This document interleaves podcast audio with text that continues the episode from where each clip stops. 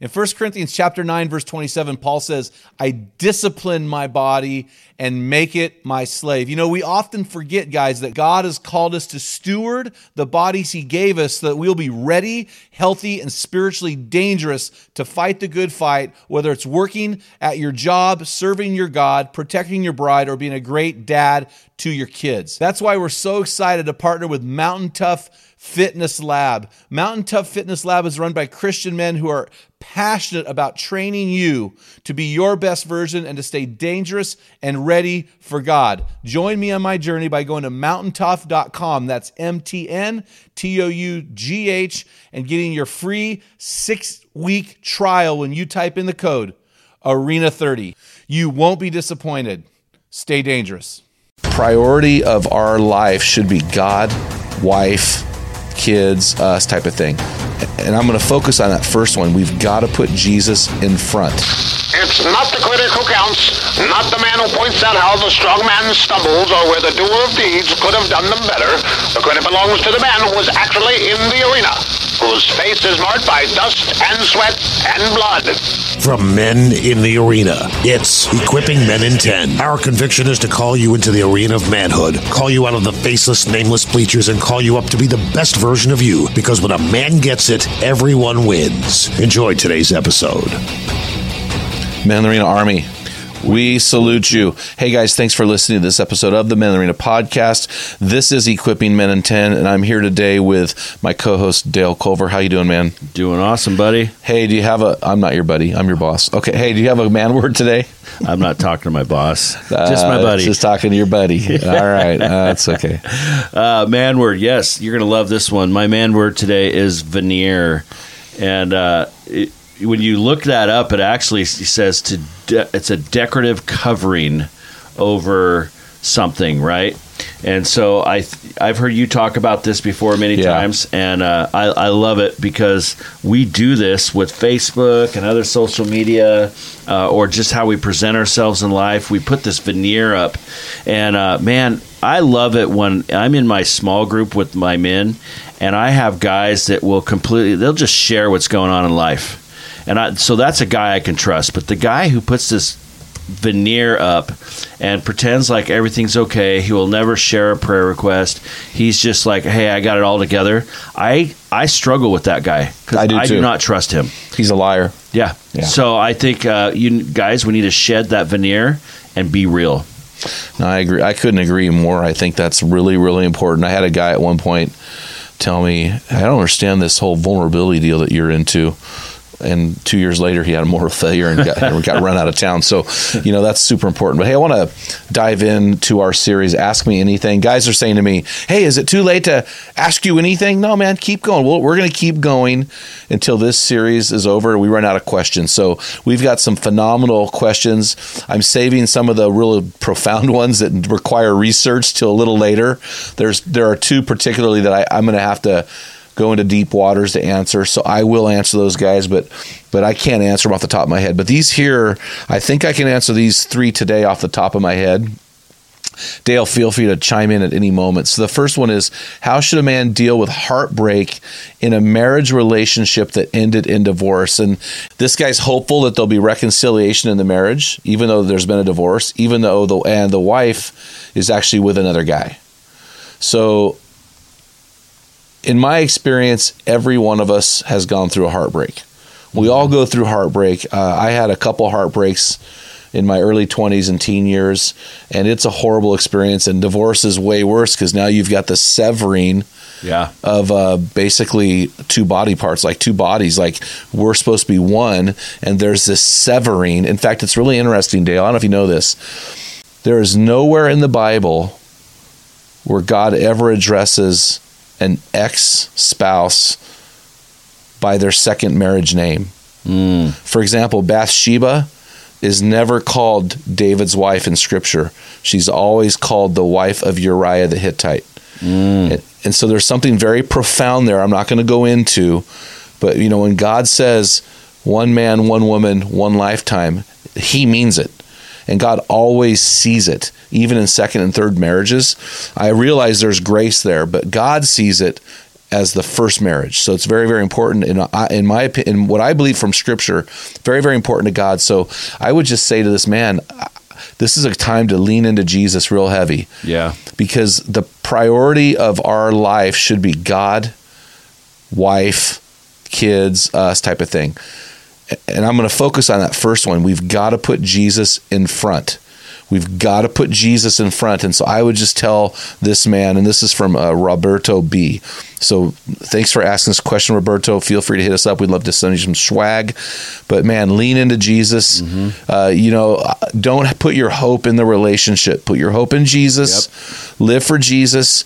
Don't try to win her back but, but, you know just to win her back you live for jesus and you see what god can do and god may never restore that that marriage may never be restored uh, God's heart would be restore it, but people are now in the equation, and so right. uh, it's not God's fault this marriage ended in divorce. But God hates divorce, the Bible says in Malachi. But it's your job to put your hope and trust in Jesus and lean heavily into Him during these days. And really, that's all I can tell you. Is there anything I missed there, Dale? I don't no, know. I, am walking with a guy right now, and that's my advice: is dude, you need to you need to press in press into Jesus. You you can only worry about your relationship with Jesus and make that stronger, and the byproduct from that is what God's going to give you. Well, and honestly, uh, if if your guy is the guy I'm thinking of, you know, a lot of these relationships end because somebody's not pressing into Jesus. Yeah, and they've taken advantage of the relationship, or they've they've they through their wealth they've kind of forgotten the things of God, or they've allowed sin. You know, a lot of guys there's adultery that's crept into the relationship. A lot of things happen here, so it's not just oh I broke my heart, I lost my wife. It's dude, you did stuff.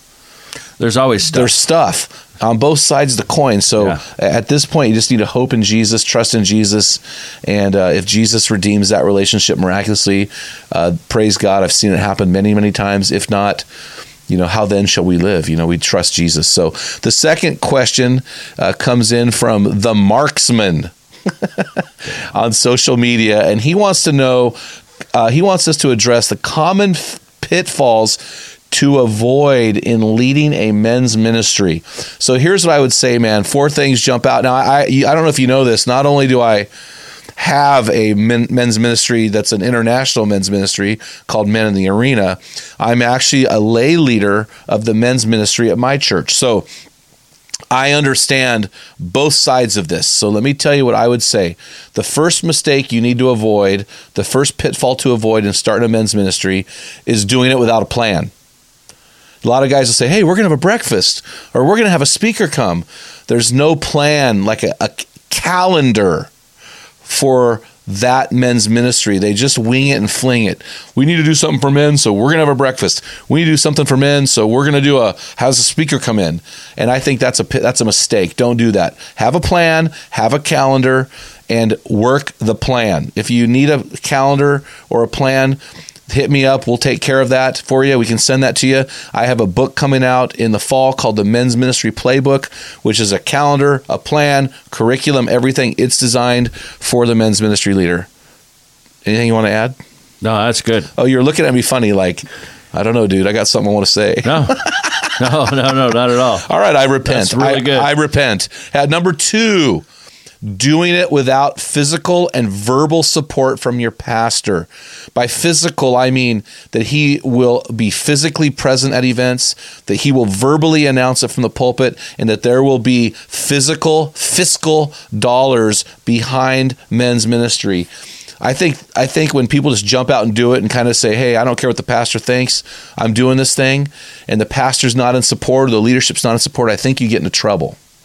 That being said, my third pitfall is not doing any men's ministry because the church leadership is not behind it.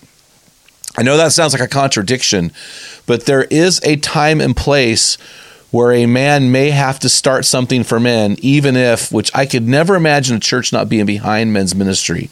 I just really want to question a man's, a pastor's biblical knowledge to not be behind men's ministry. So there's a whole problem there. But listen, I have a I have a church that greatly supports men's ministry. Our church deeply supports men's ministry. Our pastor told me personally he took the job at the church in part because of the men's ministry. However, I meet with my guys on Sunday mornings before church in a local bar and grill for breakfast. I don't meet at my church. Now, our church is across the street. but what I'm saying is a guy can easily start a study with a group of guys and it doesn't have to be in the church. In fact, I would recommend against it. I think meet with guys. Guys are social. Guys like to go hang out and and uh, chew the you know just you know shoot the you know what so stuff. I, I just for us I, we love meeting in restaurants and so it's a great witness to the people around you the fourth pitfall or the fourth mistake that guys make when they lead a men's ministry is they make this an event driven thing instead of discipleship driven. If you imagine a target on a wall, the bullseye is your weekly gathering with men. Everything starts there. You start with your weekly gathering and then you move out from there. And so these events are a part of or beyond this weekly event, you have your monthly, you know, quarterly, annual events, but everything comes out of and flows out of this core group of men that you will um, you can call them your men's ministry leadership team. You can call them whatever you want, but these are the core guys of the church. These six to twelve guys. These are the guys you have to start there. So hope that answered your question. Hit us up, the Marksman, and we will send you some swag. So guys, that's all we have time for today. Dale, drive us home. Yeah, guys, we want you to head on over to our website at meninthearena.org and we want you to pick up your free copy of their, our newest book, Tell Them What Great Fathers Tell Their Sons and Daughters. And while you're there, click Join Our Program. Until next time, fill the wet sand on the arena floor, hear the deafening roar of the crowd, taste the sweetness of victory, smell the stench of battle, get in the game, get dirty, grind it out, and Be a man. You've been listening to the Men in the Arena podcast. If you hunger to be your best version, then join thousands of men from around the world in our Men in the Arena forum on Facebook. This is the best place to have open discussions around the topic of biblical manhood. Make sure to explore our website at meninthearena.org, sign up for the weekly equipping blast, and take advantage of our many free resources designed to help you become your best version of a man. Thank you for listening to this episode of the Men in the Arena podcast. Remember, when a man gets it, everyone wins. What type of dad are you? Guys, in my 35 years of ministry, I've noticed that guys basically fall into two categories. And in those categories, there are four types of dad or four phases that you pass through as a dad. We just dropped an amazing quiz to help you discover what type of dad you are. Find out what type of father you are and get our custom resources fit to meet the needs and the questions you are asking. Head on over to menarena.org, join 20,000 men from around the world, and find out the type of dad you are.